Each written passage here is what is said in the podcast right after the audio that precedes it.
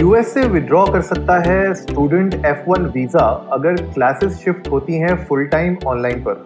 आज के एपिसोड में बात करेंगे इसके इम्पैक्ट के बारे में जो इंडियन स्टूडेंट्स पर पड़ सकता है। नमस्ते इंडिया कैसे हैं आप लोग? मैं हूँ अनुराग। और मैं हूँ शिवम।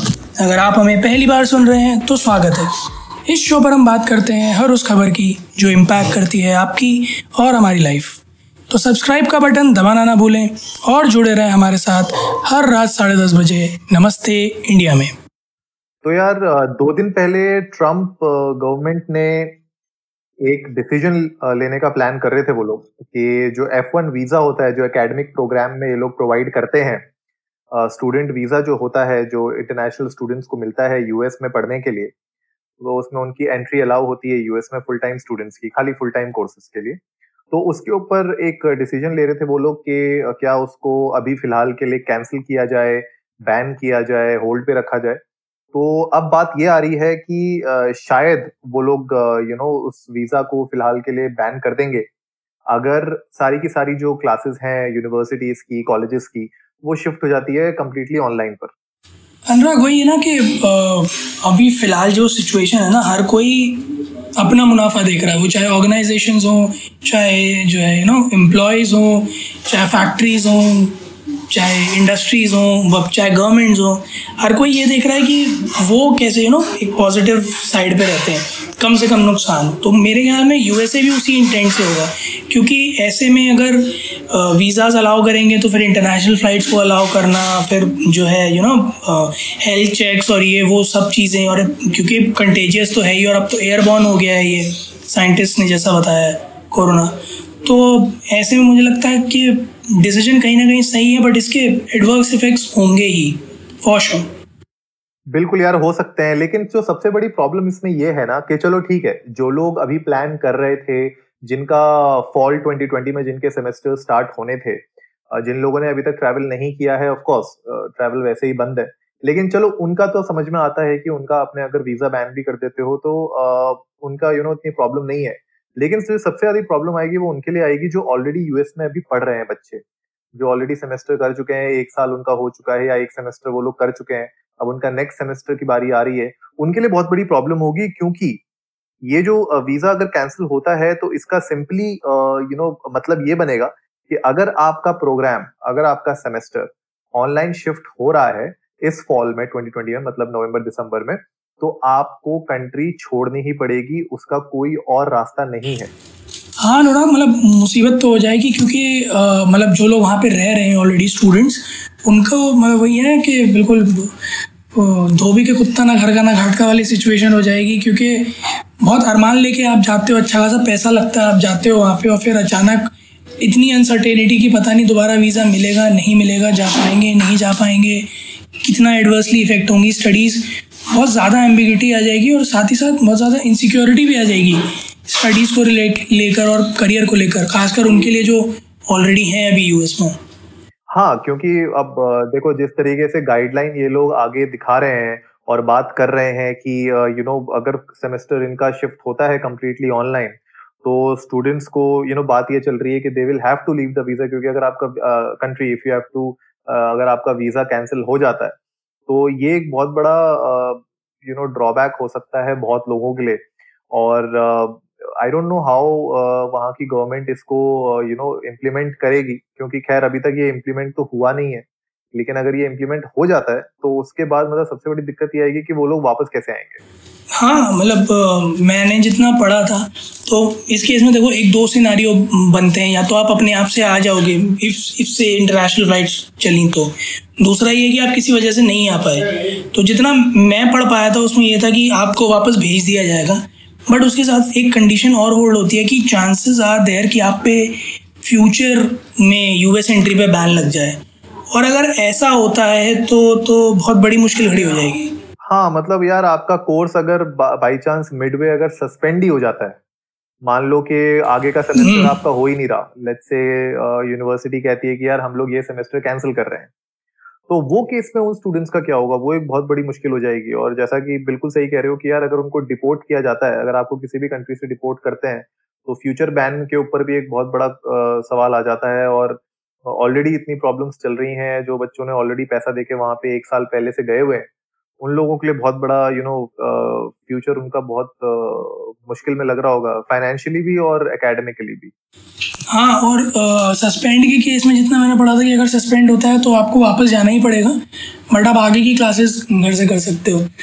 इसमें एक चीज़ और भी है अनुराग मतलब जो पॉइंट ऑफ़ कंसर्न है पेन मतलब फोकस पॉइंट है वो ये कि अगर यूनिवर्सिटी वो कोर्स पूरी तरह से ऑनलाइन शिफ्ट करती है। हाँ. तब तो आपके लिए मैंडेटरी है वापस जाना। बट अगर आपका कोर्स हाइब्रिड है यानी कि कुछ ऑफलाइन क्लासेस भी हैं हम्म, हम्म। और आप यूनिवर्सिटी से सर्टिफाई करा देते हो कि वो मतलब हाइब्रिड क्लासेस का नेचर है तब आपको यू नो अलाउ कर दिया जाएगा यूएस में रहने के लिए on holding F one visa क्योंकि उस केस में आपके कुछ क्लासेस ऐसे हैं जो आप यूनिवर्सिटी कैंपस में सिटिंग में अटेंड करोगे। बट अगर ऐसा नहीं है तो फिर मैंडेट है आपके लिए वापस अपनी कंट्री में आना। तो अब ये यूनिवर्सिटीज़ के लेवल पे भी डिसाइड करने के लिए मतलब यू नो एक बहुत बड़ा पेन पॉइंट है कि किस कोर्स को ऐसा रखना है किसको नहीं रखना है। So it's gonna be really challenging हाँ और यू you नो know, जिस तरीके से हमने अभी भी देखा था कि जब रैलीज निकली थी लोग सड़कों पे उतर आए थे आई डोंट नो क्या सिचुएशन होगी क्योंकि यार अगर हम बात करें कि ऑलमोस्ट ढाई लाख स्टूडेंट्स तो खाली इंडिया इंडिया से ही यूएस में रेगुलरली जाते हैं पढ़ाई करने के लिए।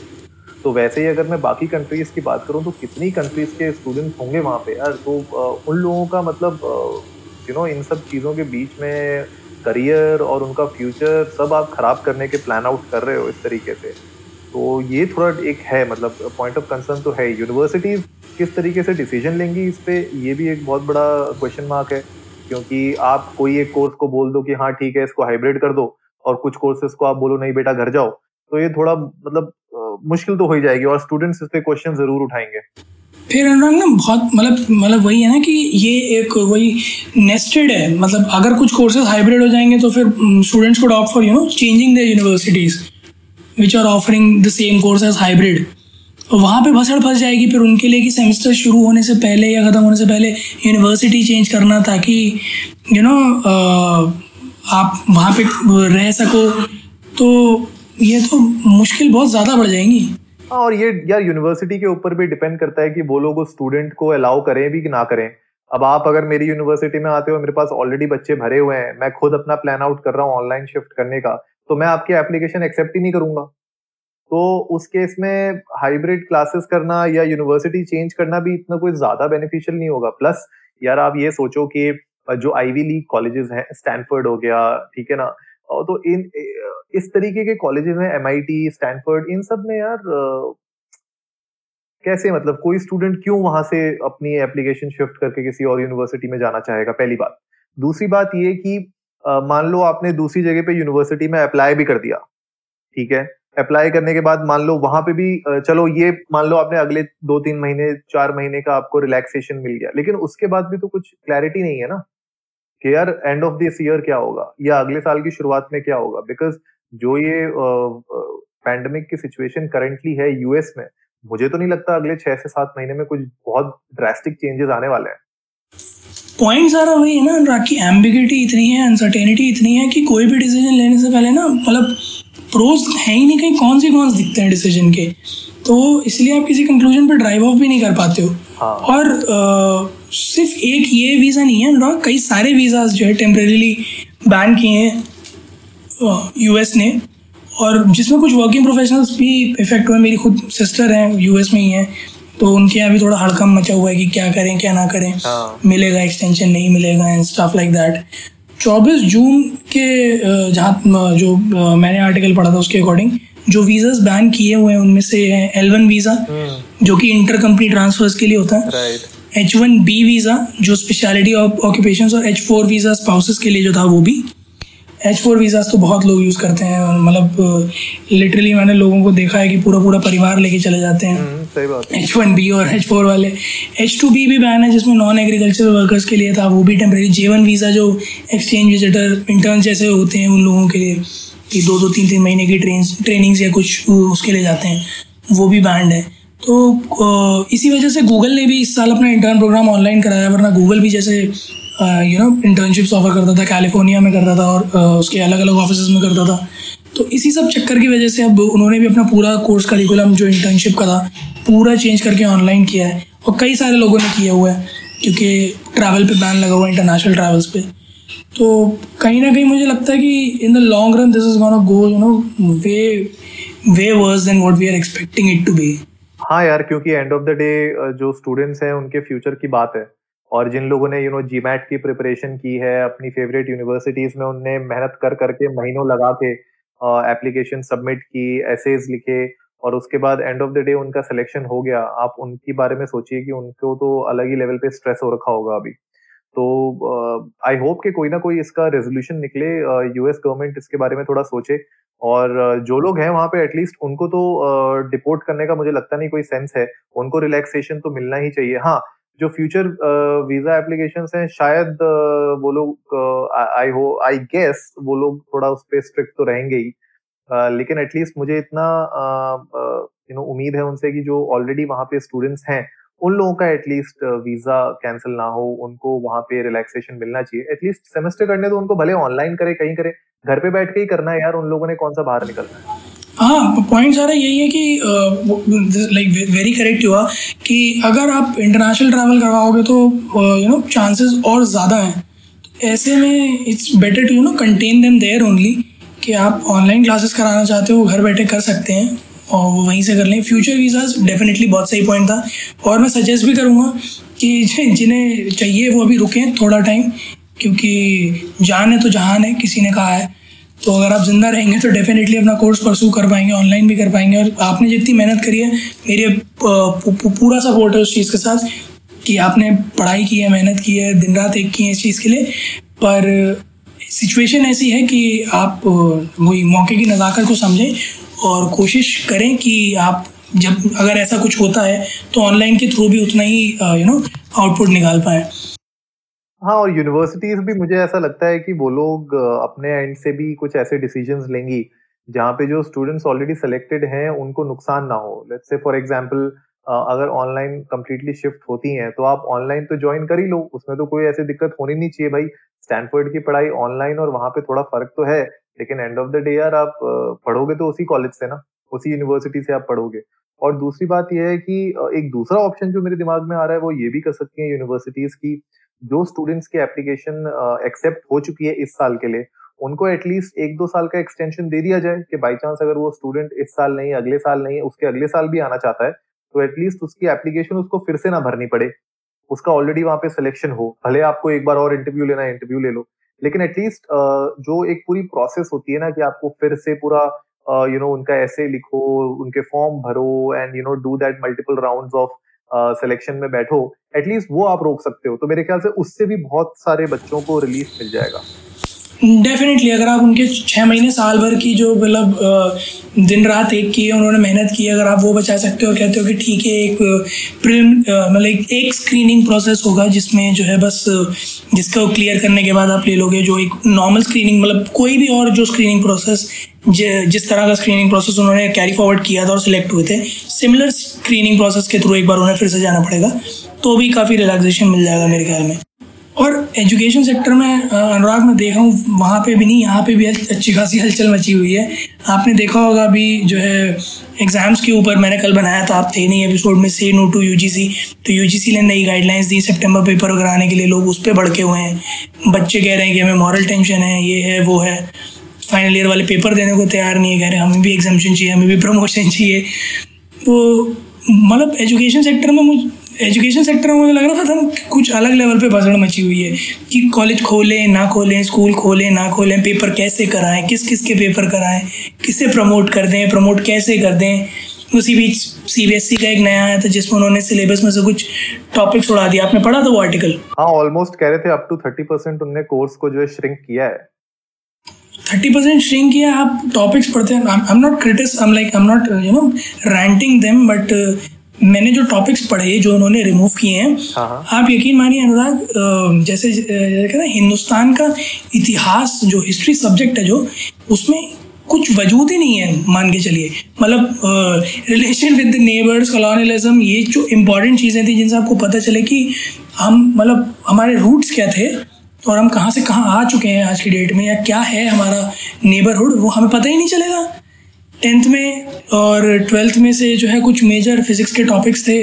मुझे सबसे ज़्यादा बुरा लगा डेविसन जनमर भैया के लिए। दो पन्नों के तो थे वो बेचारे फिजिक्स के पेज वो पूरी बुक में, और उन्हें भी उड़ा दिया बीच में से। बताइए so I am just saying कि ठीक है curriculum needs to be revamped but then it should be revamped in such a way कि वो आज की नीड्स को सूट करता हो। तो आपने बुक्स वही रखी, कुछ जो टफ टॉपिक्स थे वो उड़ा दिए। ये कह करके आपने करिकुलम रिवैम कर दिया तो ये रिवैम करना नहीं हुआ ये तो ये तो बस ईज ऑफ़ ईज कर देना हो गया कि आपने प्रमोट तो कर दिया और अब आगे का पता नहीं है तो सिलेबस अगर ज़्यादा होगा तो फेल होने की चांसेस ज़्यादा हो जाएँगे। सिलेबस कम कर दो कम पढ़ना पड़ेगा टफ टॉपिक्स हटा दो तो आराम से पास हो जाएँगे। ओ ये स्ट्रैट मेरे थोड़ा पल्ले नहीं पड़ा। मे बी यू नो होता क्या है कि जनरली uh, सीबीएसई e के पास इतने साल का डेटा होता है उनके पास एनालिटिक्स उनके पास इतनी होती है कि उनको एक आइडिया लग जाता है कि यार कौन से ऐसे टॉपिक्स हैं जिनमें बच्चे ज़्यादातर फेल होते हैं।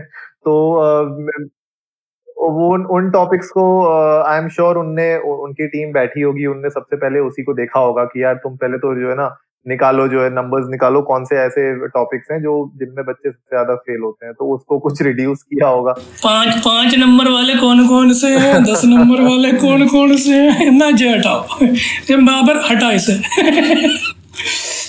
नहीं the similar happened in my university also मैं शायद फोर्थ ईयर में था तो हमारे फ़र्स्ट ईयर का कोर्स रिवैम्प हुआ था। तो मतलब मज़ाक की बात ये तो जितने भी ऐसे सब्जेक्ट्स थे ना अनुराग जिनमें मास बैक आती थी हाँ। सारे हटा दिए थे। अच्छा। बोले ना रहेगा बस ना।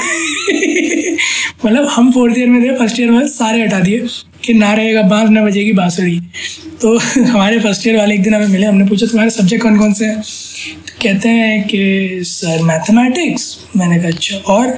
वो सर ह्यूमैनिटीज़ मैंने कहा और? कि सर इंग्लिश मैंने कहा मैकेनिक्स इलेक्ट्रॉनिक्स इलेक्ट्रिकल के ये ये सब ये तो अगले सेमेस्टर में भी नहीं है। एंड वाज लाइक कि ये हो क्या रहा है? फिर मैं गया, मैंने आर्टिकल पढ़ा, मैं अच्छा तो अब अब अब इंजीनियरिंग वही हो गया वो अब तो घोड़ों की रेंज में गधे भी तोड़ेंगे. नहीं यार, ये तो दिक्कत है ही। क्योंकि अब चलो ठीक है यार, क्या कर सकते हैं, अब बताओ, अब ये चेंजेस तो बीच बीच में आते ही रहेंगे। जिन लोग, जो लोग, जो है नैया पार जिनकी हो चुकी है, बढ़िया है, जिनकी नहीं हुई है, वो लगे हुए हैं कुछ ना कुछ। सबकी अपनी अपनी दिक्कतें चल रही हैं बट हाँ यार एजुकेशन सेक्टर ऑफ़ कोर्स सबसे ज़्यादा वर्सली हिट हुआ है इस पूरे उसमें केस में। और इनफैक्ट कल सोशली देसी में भी जो मेरा पॉडकास्ट है दूसरा, उसमें एक काउंसलिंग साइकोलॉजिस्ट है, भूमिका जैन वो भी आ रही हैं और हम लोग एक्चुअली बात ही इस पूरी चीज़ पे कर रहे हैं कि किस तरीके से आप स्ट्रेस और एंजाइटी को यू नो डील कर सकते हैं अपने किड्स के अंदर। और जनरली बच्चों में बहुत ज़्यादा आजकल स्ट्रेस एंड एंजाइटी बढ़ते जा रही है because of this whole situation तो उस एपिसोड में यू you नो know, हम लोग बहुत डिटेल में बात करने वाले हैं कि किस टाइप के स्ट्रेस हो सकते हैं कौन कौन से सिनेरियोज हो सकते हैं जहाँ पे उनको स्ट्रेस और एंजाइटी आए। तो जो लोग भी हमें सुन रहे हैं डेफिनेटली वो एपिसोड भी जाके चेक करिएगा। आपको बहुत सारी इंसाइट मिलेंगी उसमें। जहाँ पे हम बहुत इन डेप्थ जा रहे हैं कि एग्जैक्टली हो क्या रहा है, बच्चों के दिमाग में क्या चलता है और किस तरीके से हम लोग यू नो अपना एक कंट्रीब्यूशन दे सकते हैं ताकि उन लोगों को ऐसे टाइम पे हमारा सपोर्ट मिलता रहे और उनका स्ट्रेस और एंजाइटी लेवल्स बिल्कुल गिर जाए नीचे। क्योंकि एंड ऑफ़ द डे यार, हम चाहते हैं हमारे बच्चे खुश रहें और अगर वो खुश नहीं है तो ऑफकोर्स यू नो फिर घर में रौनक नहीं रहती। तो बना अनुराग, मेरी एक नीस है थर्ड में है वो। तो अभी थोड़े दिन पहले उसकी ऑनलाइन क्लास थी। तो पढ़ पढ़ा के फ्री फ्री हुई होमवर्क वोमवर्क करके तो मैंने पूछा कि, और कैसा चल रहा है सब? मामू, बहुत स्ट्रेस है, बहुत स्ट्रेस है। मैं, क्या she is in third class मामू, बहुत स्ट्रेस है, बहुत स्ट्रेस है। मैं कहा, क्या हो गया? इतना होमवर्क मामू, इतना फुर्सत नहीं है मेरे पास पूरे दिन में, बताइए। मैं एक घंटा खेल पाती हूँ, बताइए बस। And I was feeling pity for her and more than her I was feeling pity for me कि बेटा तेरे पास एक घंटे का टाइम है खेलने के लिए? मेरे पास मरने की फुर्सत नहीं है। मतलब आजकल बच्चे इतने मतलब बहुत सही टॉपिक है जो आपने पकड़ा और मैं डेफिनेटली उसका पार्ट रहूँगा पॉडकास्ट का। और मैं हमारे सारे लिसनर्स से भी अर्ज़ करूँगा कि आपका पॉडकास्ट सोशली देसी। प्लीज़ कल सुनिएगा। और अगर आपके घर में बच्चे हैं तो तो बिल्कुल सुनिएगा। बहुत ज़रूरी है ये जानना कि कई बार ऐसा होता है कि स्ट्रेस होता है आइडेंटिफाई नहीं होता और उसके परिणाम हम देख ही रहे हैं, आजकल क्या चल रहा है। तो बहुत ज़रूरी है कि हम बच्चों से बहुत सही से कनेक्टेड हों, ताकि ये चीज़ हमसे मिस ना हो। बिल्कुल यार, बिल्कुल। तो गाइज़ आप लोग भी हमारे साथ शेयर करिए अपनी स्टोरीज और स्पेशली वो लोग जिन लोगों का यू नो यूएस की यूनिवर्सिटीज में सिलेक्शन हो गया है, आप लोग हमें बताइए कौन सी यूनिवर्सिटी में आपका सिलेक्शन हुआ है।